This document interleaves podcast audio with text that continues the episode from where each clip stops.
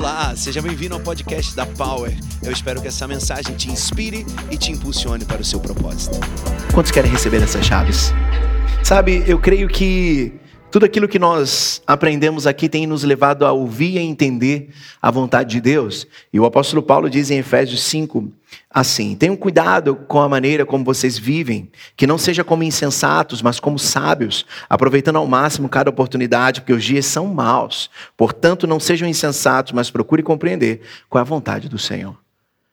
Se você ainda não entendeu, hoje você vai sair daqui sabendo, com a certeza, de qual é a vontade do Senhor para você.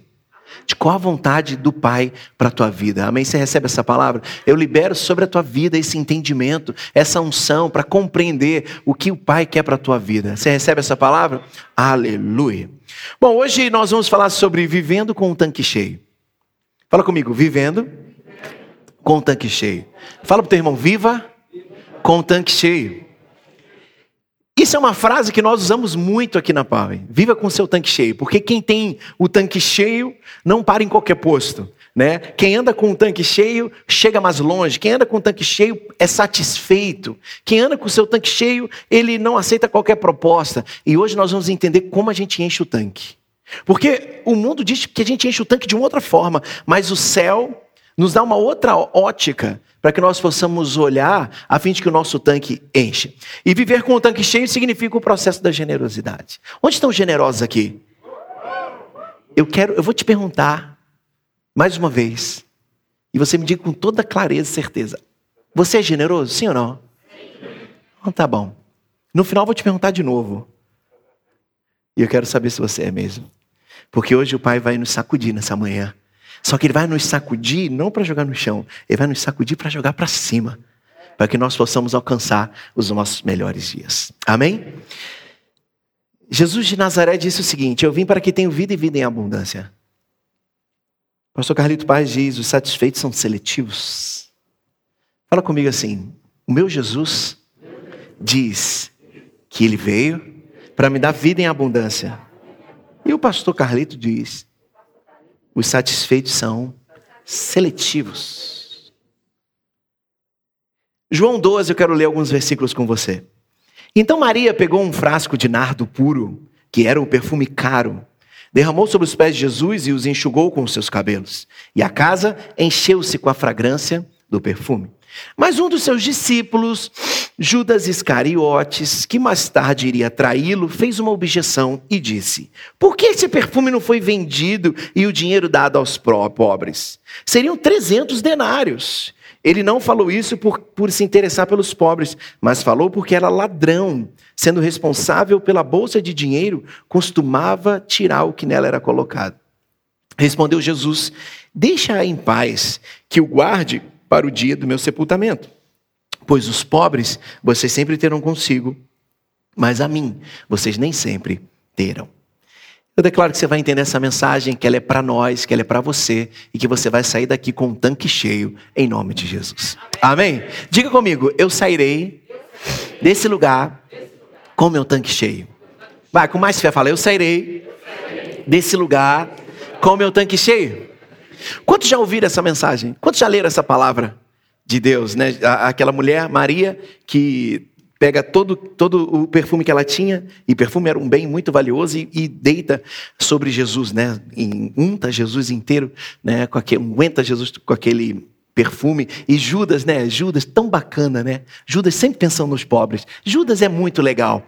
Judas é um cara, e aquele que é traído, aquele que era ladrão, safado, sem vergonha, ele vira para a mulher e repreende ela. Ele repreende uma adoradora.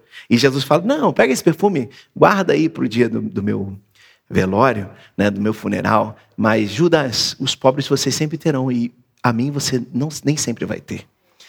Talvez você não entenda qual é o grande valor de uma mulher jogar esse perfume em Jesus. Naquela época, em Jerusalém, só os grandes reis tinham perfumes.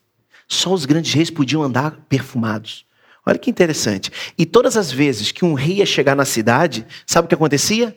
O seu séquito ia pelas ruas borrifando o seu perfume. Por quê? O perfume borrifado significava: o rei está vindo. O que Judas não sabia era que aquela mulher estava dizendo: o rei chegou nesse lugar.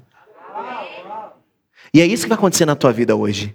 Você vai pegar o seu perfume e vai jogar nos pés dele, porque você vai dizer: o meu rei se estabeleceu na minha vida. Entende? Então, Judas, ele é um espírito que hoje nós vamos decifrá-lo para que ele nunca mais aja em nossas vidas. A Bíblia diz que essa mulher derrubou 300 denários naquele homem chamado Jesus. 300 denários significam 300 dias de trabalho. 300 dias de trabalho significava que a cada dia ela ganhava o seu salário. E por ano eles trabalhavam 300 dias. Isso significa que ela pegou tudo que ela tinha de um ano e quebrou em Jesus. Olha que tremendo. Judas, ele não entendia que aquele nardo que aquela mulher quebrou não era só o finanças. Só quem olha para o seu recurso financeiro e acha que aquilo é só dinheiro, só finanças, são aqueles que têm espírito de Judas. Porque Judas só vê o que o natural vê. Mas sabe o que significava o nardo? Sabe, Luiz? Você que é estudante de teologia? O nardo significava um perfume que me diferencia, porque não é todo mundo que tem condições de comprar. O nardo significa medicina e o nardo significa anestésico. Sabe o que essa mulher estava dizendo? Além de o meu rei estar aqui, eu estou colocando toda a minha cura em Cristo. A minha cura está em Cristo. Toda a minha paz está em Cristo. Tudo aquilo que eu preciso está em Cristo. Mas Judas olhava e só via dinheiro. Você conhece alguém assim? Que tudo que ele olha, ele só vê dinheiro. É o espírito de Judas vivendo. É o espírito de Judas que ainda vive. E a verdade é, nós só podemos dizer que somos abundantes e generosos. Eu perguntei aqui quem é generoso. Cadê os generosos aqui? Por enquanto está no mesmo nível ainda. Eu espero que continue. Nós só podemos dizer que somos generosos e abundantes quando entendemos esse processo. Em outras palavras, a nossa vida só é abundante quando doamos. Quando temos a certeza de que aquilo que temos é para a gente entregar. Aquilo que temos é para a gente doar e perfumar Jesus. Hoje a gente não consegue fisicamente fazer isso, mas podemos fazer de outras formas. Doar é o ato mais nobre que uma pessoa pode exercer, por vários motivos, e um deles é que toda pessoa doadora vive com um tanque cheio. Uma perguntinha básica para todo mundo. Quem aqui já pôde socorrer alguém com as suas finanças? Quem já pôde socorrer alguém? Você, vamos fazer uma matemática? Vamos lá? Você tem lá um pote cheio. Você teve que pegar um pouco do seu pote para entregar para alguém. Sim ou não? Você sai daquela situação mais rico ou mais pobre em matéria de finanças? Mais pobre. Mas como que teu coração sai? Mais cheio. Então, o que que enche o meu tanque? É a minha doação. O que que faz eu entender que eu não estou mais disponível para qualquer coisa que me oferecem?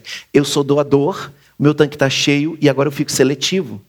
Eu não aceito mais todas as coisas que me oferecem. Afinal de contas, quem tem propósito não aceita qualquer proposta. Não é? Às vezes você escolhe um emprego só por uma questão financeira. Escolheu pela ótica de Judas. Mas hoje nós vamos sair daqui totalmente envolvidos na ótica de Maria. Dessa mulher poderosa. E depois vocês vão entender por que ela foi grata com ele. Agora você me pergunta isso, poxa, paizão, são 5 semanas e o senhor vai encerrar com essa mensagem. Vou, sabe por quê? Porque essa é a mensagem mais dura de pregar. Porque é com essas mensagens que os gatunos roubam o povo. É com essas mensagens que os espertos enganam as pessoas. Mas é com essa mensagem que Jesus converte o teu coração. Essa é a verdade da história. Como eu não sou gatuno nem nada, então, meu amigo, eu vou pregar essa mensagem para que você saia por aquelas portas hoje, entendendo que quanto mais você doa, mais rico você é. Mas você cumpre o chamado de Deus, menos Judas Iscariotes você é. Vou fazer uma pergunta aqui. Quantas vezes alguém já falou com você assim, pra que você está fazendo isso na igreja? Doa lá para LBV, Legião da Boa Vontade. Essa pessoa tem um espírito de Judas. Não ama os pobres, ama roubar.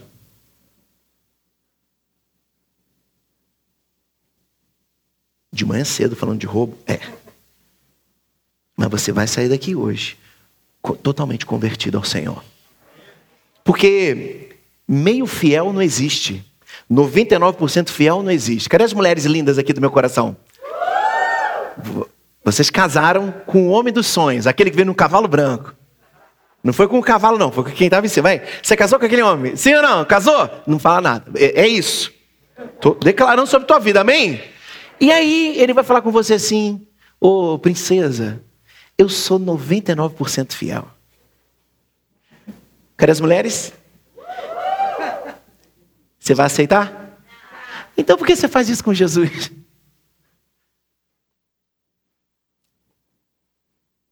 Cadê os homens? Brotherhood aí, cadê Brotherhood? Você casou com aquela princesa que saiu da praia e jogou o cabelo assim, aí vem andando. Que todo homem sonha com isso, vê a sua esposa saindo da água. Aí tu fala, meu Deus, é pra mim. Aí ela vem na sua direção e fala assim, aleluia.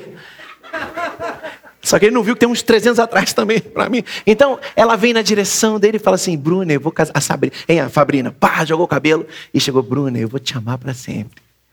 Só que tem uma coisa. Um dia no ano eu vou ser infiel. Não vai rolar. Mas por que a gente é com Jesus? A gente é com Jesus porque o espírito de Judas ainda vive.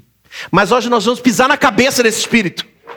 Porque nós estamos declarando sobre a família Power, que se a gente desceu pela primeira perna, a gente vai subir pela segunda. Nós estamos num tempo de grande crescimento. O Pai está nos dando visão, grandes oportunidades. Com todo mundo que eu converso nessa igreja, todo mundo está olhando por uma ótica divina.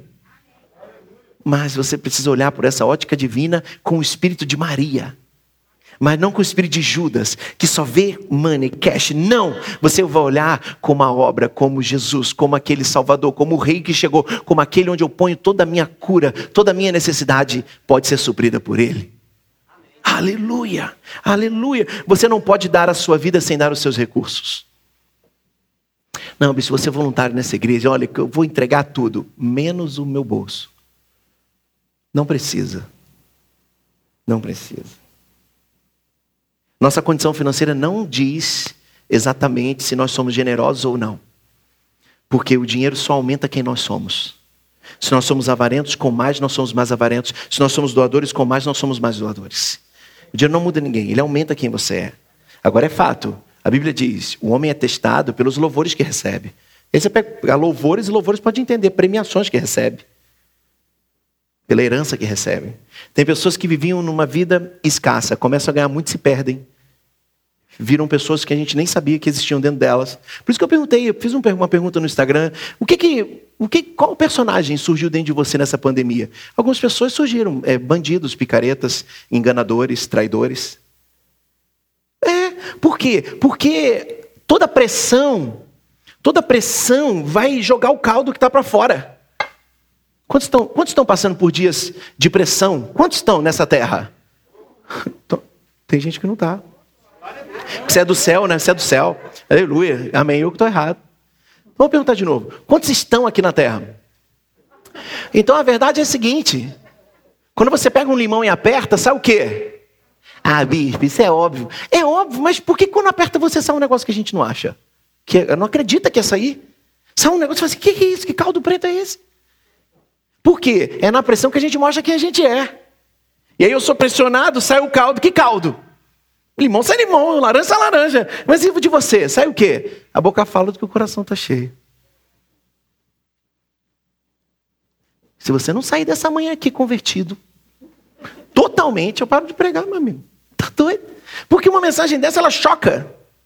Olha o que o apóstolo Paulo diz, no meio da mais severa tribulação, a grande alegria, a extrema pobreza deles transbordar em rica generosidade.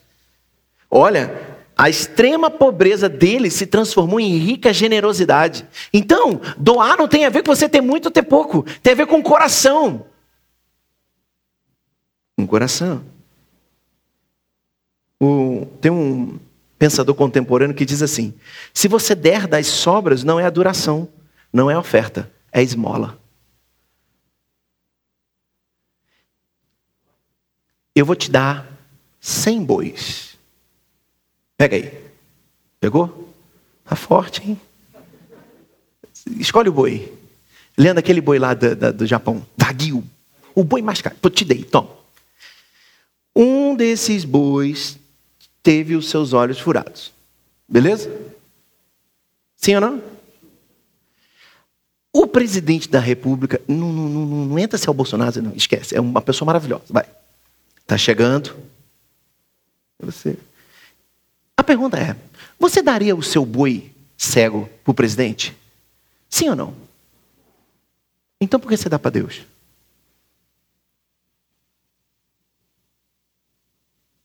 Olha o silêncio. Porque sabe que dá. A gente faz assim, ó. E, ó, deixa eu te falar uma coisa. Você que é o nosso convidado que entrou aqui hoje e está assim, meu Deus, esse homem... Deus te trouxe aqui para você deixar de ser avarento hoje. Você não entrou no lugar errado, não. Você entrou no lugar certo. Deixa eu contar uma história aqui, João. Sabia que tem dois meninos daqui da música, que a primeira vez que eles vieram na igreja, 1 ano e meio atrás, 2 anos, eu estava pregando sobre dízimo. Eles foram embora falando mal de mim. Hoje eles estão aqui servindo, acreditando em tudo que a gente fala. E estão prosperando. Então hoje aí. Eu não vou falar quem é, não, mas está aqui.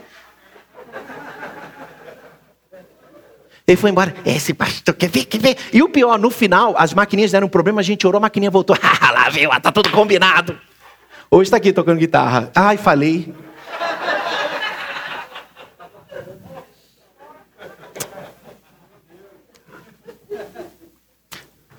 Filho, eu sabia. Você não sabia que eu sabia, mas eu já sabia. E eu já te perdoei antes de você me pedir perdão. Sabe por quê? Porque é duro pregar essas mensagens, mas é isso que você precisa ouvir. É isso que a gente precisa ouvir. Não adianta a gente falar sobre escassez, sobre igual semana passada. O que eu falei semana passada mesmo? Obediência. Não adianta falar sobre um montão de coisa bonita se não chegar nesse assunto sério. Grava uma coisa. Se os teus amigos nunca tiveram um papo sério com você, eles não são teus amigos. Se o teu pai nunca teve um papo sério com você, ele não te ama. Se o teu pastor nunca teve um papo sério contigo, pode ter certeza, ele não se importa com você. Porque boas relações têm os seus dias de papos sérios. Onde a gente alinha o coração e fala, gente, vai por aqui. Eu não quero, então vai para lá que eu vou por aqui. Igual Abraão fez com Ló.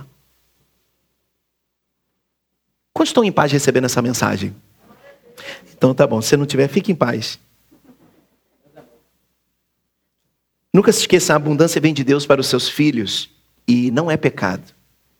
Nós, nesse lugar, nós oramos, cremos e vivemos a abundância.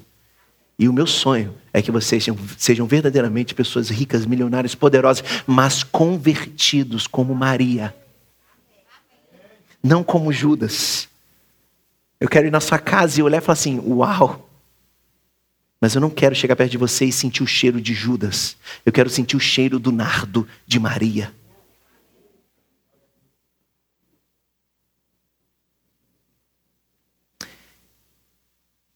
Lembre-se do Senhor, do seu Deus, pois Ele é quem dá a capacidade de produzir riqueza, confirmando a aliança que jurou aos teus antepassados, conforme hoje se vê.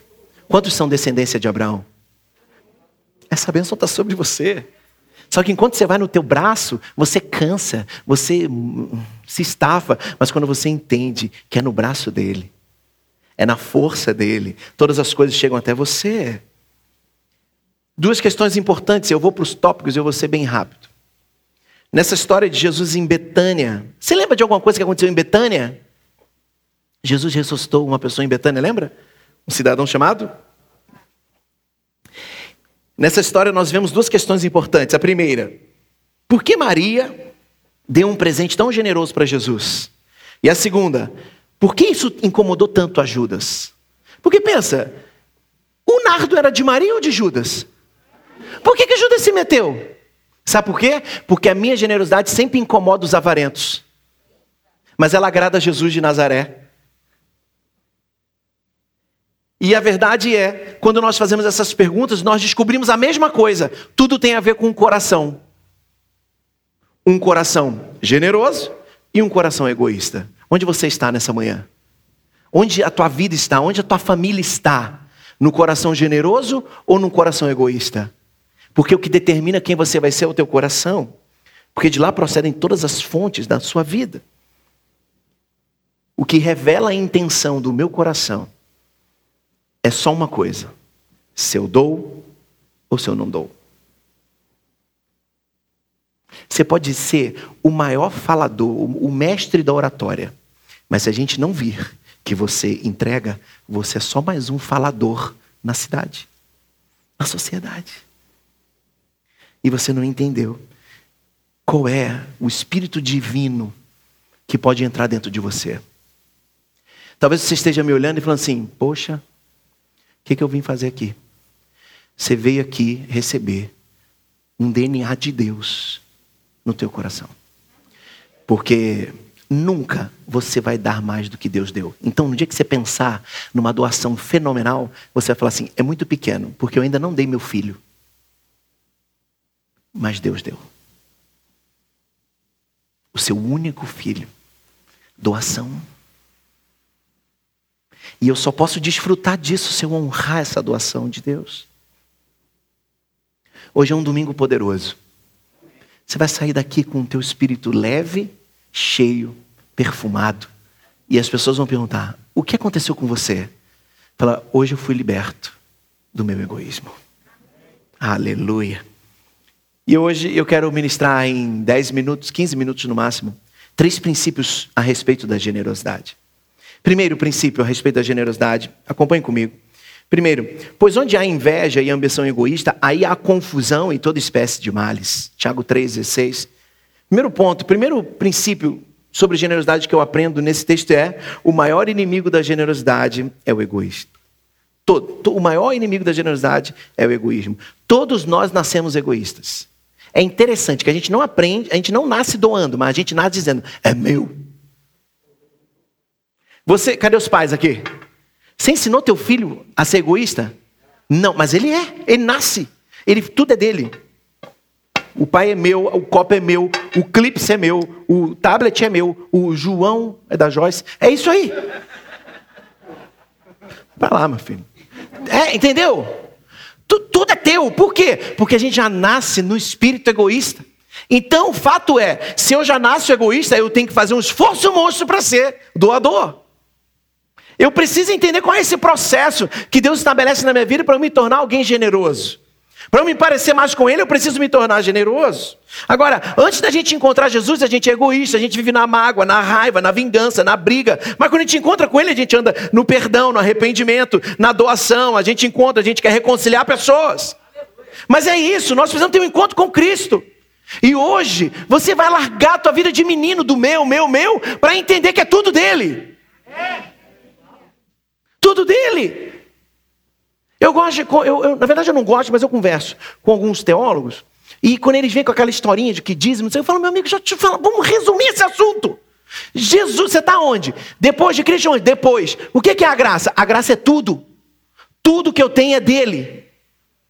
Na lei eu faço continha. Isso aqui é teu, isso aqui é meu. Na graça é tudo dele, porque ele me deu tudo. 3 améns. É isso que a gente precisa entender. Quantos querem viver uma vida abundante, próspera? Quantos querem viver? Já diminuiu a mão aí, hein? Ah, se tem que dar, eu não quero nem viver esse negócio, não. Quem quer viver esse tipo, esse estilo de vida? Essa classe de vida? Quem quer viver? Então você vai ter que aprender hoje a ver seu egoísmo. Viu? Porque eu deixei para o final a generosidade, senão eu tenho que fazer 2 vezes. Porque primeiro a gente ia entregar meio egoísta. E no final a gente fala assim, meu Deus, deixa eu arrepender. É verdade, é verdade. Quando você for doar, sempre opte pelo que Deus fez, o maior e melhor. Aleluia, aleluia. Veja o que Judas fez. Agora, o mais interessante é que Jesus escolheu Judas para cuidar da tesouraria do ministério dele. Quem sabia disso? Judas era, poucas pessoas, Jesus era o gerente financeiro do ministério de Jesus. Agora, eu falei o quê? Era falar o quê? E eu falei o quê?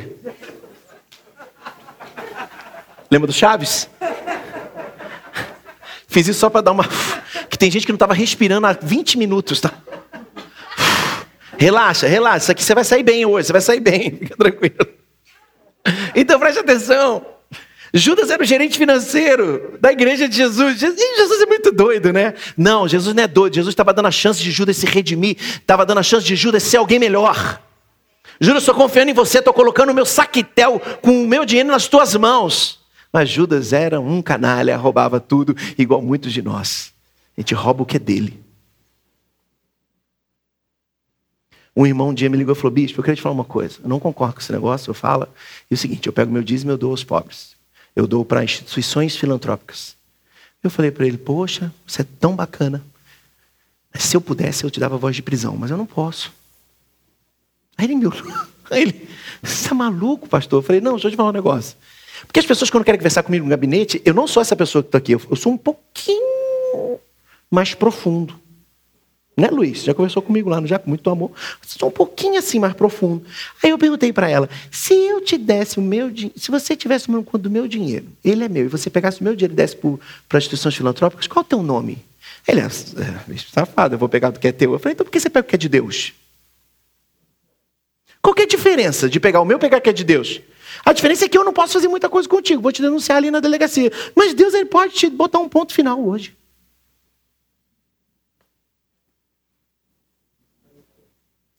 Aí, João, fico pensando. Aquele irmão maravilhoso, aquele casal que vem de Ponte Nova. Andou 3 horas para chegar aqui, trouxe um convidado e falou, poxa vida, o bispo falou de dízimo hoje. E ele passou... Ele está aqui, não está aqui, eu já dei tchau para ele. Ele passou 3 semanas falando, na igreja maravilhosa, o bispo não fala nem de dinheiro. Se deu bem. Cadê você, filho? Ali. Você trouxe a pessoa para o lugar mais certo desse domingo. Né, filho? Aleluia. Oh, olha o que ele falou. Eu sirvo a Deus. É isso aí, filho. Sirva a Deus. Eu sirvo a Deus. Aleluia. Eu sou servo de Deus. Aleluia. Deus nunca nos tenta, mas Ele sempre nos testa. Quantos gostariam de ter realmente uma prosperidade absurda aqui? Sabe aquela história? Ontem eu estava conversando com os irmãos e, cara, eu fiquei babando na conversa deles. Eles falando de prosperidade, de avançar, de abundância. De vez em quando eu falava assim, mas é o reino, né? O pessoal, voltava para o reino. Mas tudo bem, eu sou o pastor, eu levo eles para isso. Então, mas prosperar... E eu estou aqui, aleluia, aleluia, aleluia. E eu falei, tomara que nessa semana eles tenham 1.000.000% de juros na bolsa. Porque eles vão ficar milionários de um dia para o outro. Eu quero ver se eles entregarão o que é de Deus. Porque o teste da tua fé não é quando você está duro, é quando você prospera. Estou vendo aqui um montão de gente que eu liguei essa semana. Foi boa aquela ligação, hein? Coisa boa. Você já vem vindo de volta. Deus testa o nosso coração. Talvez você ainda não foi testado na abundância porque você ainda não cumpriu na escassez. Diz, sobre o pouco eu ser fiel para ser colocado sobre o muito. Judas roubava da bolsa de ofertas, mas qual a diferença entre o que Judas fazia e o que eu faço com a minha conta bancária?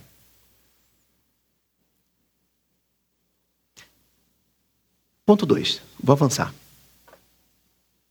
Respira. Os ímpios tomam emprestado e não devolvem, mas os justos dão com generosidade. Eu só queria que os justos lessem. Vamos lá no 3, 1, 2, 3.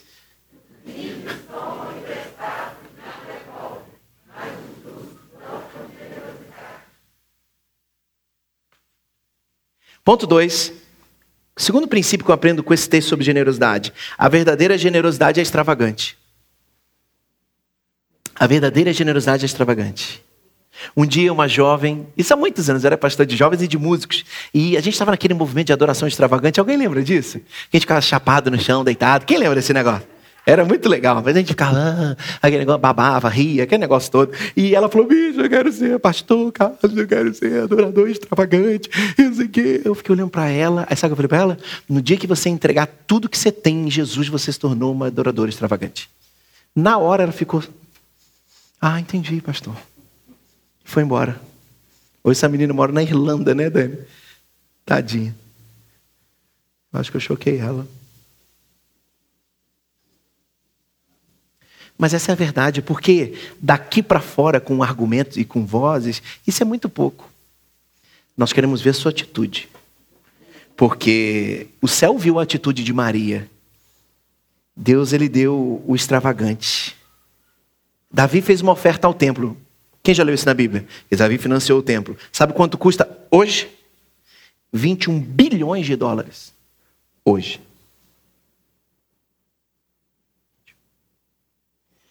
A viúva deu 2 moedas. Sabe o que Jesus falou? Ninguém aqui deu mais do que ela. Então não tem a ver com o quanto. Tem a ver com que coração eu entrego.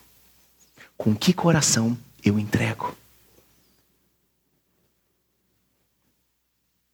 Maria deu 300 denários. E isso significava 300 dias de trabalho. Uma pergunta.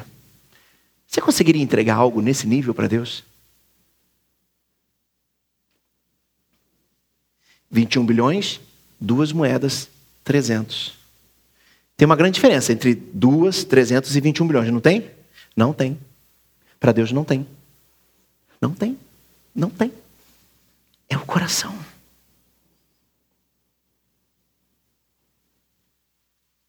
O Antigo Testamento diz que Deus se alegra em você. Então não é a quantidade, é a atitude. Terceiro ponto. E eu vou terminar essa mensagem para você ficar feliz. Mateus 10, 41 diz assim: quem recebe um profeta, porque ele é profeta, receberá a recompensa de profeta. E quem recebe um justo, porque ele é justo, receberá a recompensa de justo. Jesus de Nazaré. Davi, por elas o teu servo é advertido. A grande recompensa em obedecer-lhes. Por elas o quê? Pelas tuas entregas. Qual foi a recompensa dessa mulher, Maria? Qual foi a recompensa de Maria? Jesus disse, eu asseguro, naquele momento da crise, quando congelou, pum, a mulher quebrou tudo que ela tinha. Judas falou, dá para os pobres, congelou, pá. O que Jesus falou? Eu asseguro que onde esse evangelho for anunciado em todo o mundo, o que essa mulher fez será contado. 2020, agosto, 11:07 da manhã. Estamos falando dessa mulher em gratidão a ela. E Judas, quem é você? Quem é você na história? Judas, o bonzinho que gosta de dar para os pobres, mas na verdade ele rouba?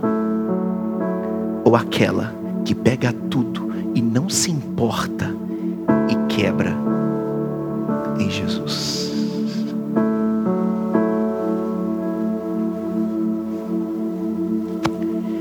A memória do generoso será sempre lembrada, e a memória dos avarentos será esquecida e ignorada.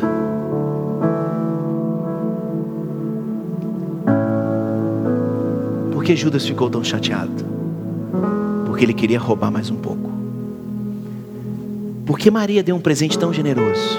Lembra que eu te perguntei o que é que aconteceu em Betânia? Jesus ressuscitou? Quem era Lázaro? O irmão de Maria. Ela entregou tudo aquilo porque ela viu seu irmão ressuscitar. Então para ela, o maior prêmio da história era o seu irmão vencer a morte.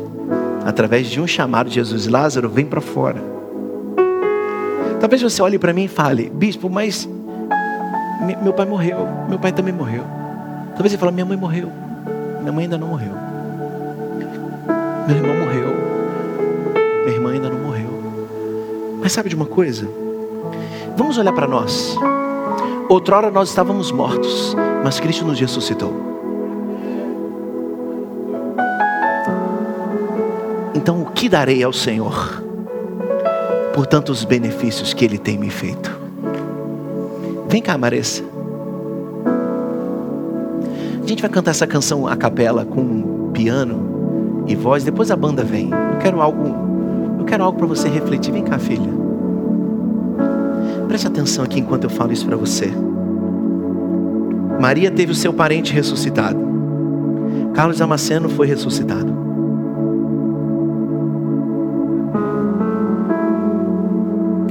Maria teve o seu irmão ressuscitado. Luiz foi ressuscitado. Carlos foi ressuscitado.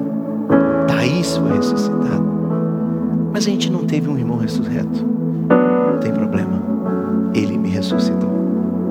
Ele me ressuscitou. E aí, Hebreus 11:6 diz: sem fé é impossível agradar a Deus, pois quem dele se aproxima precisa crer que ele existe e que o recompensa, e que recompensa aqueles que o buscam. Ontem eu vi a Priscila falando no Instagram que ela descobriu pelo Fundamentos que o Novo Testamento foi escrito em grego e que ela está adorando. E aí eu peguei o significado dessa palavra recompensa em grego, em Hebreus, no Novo Testamento. Sabe o que significa? Essa palavra, em todo tempo na Bíblia fala, pagar o que se deve, em hebraico. Mas quando ela vem para o Novo Testamento diz, recompensa com extravagância. Sabe o que Deus está dizendo? Se você agir com fé, Ele te recompensa com extravagância. Por que não acontece? Porque talvez você só pagou as suas coisas. Você não entregou com o coração quebrantado. Se coloque de pé, por favor.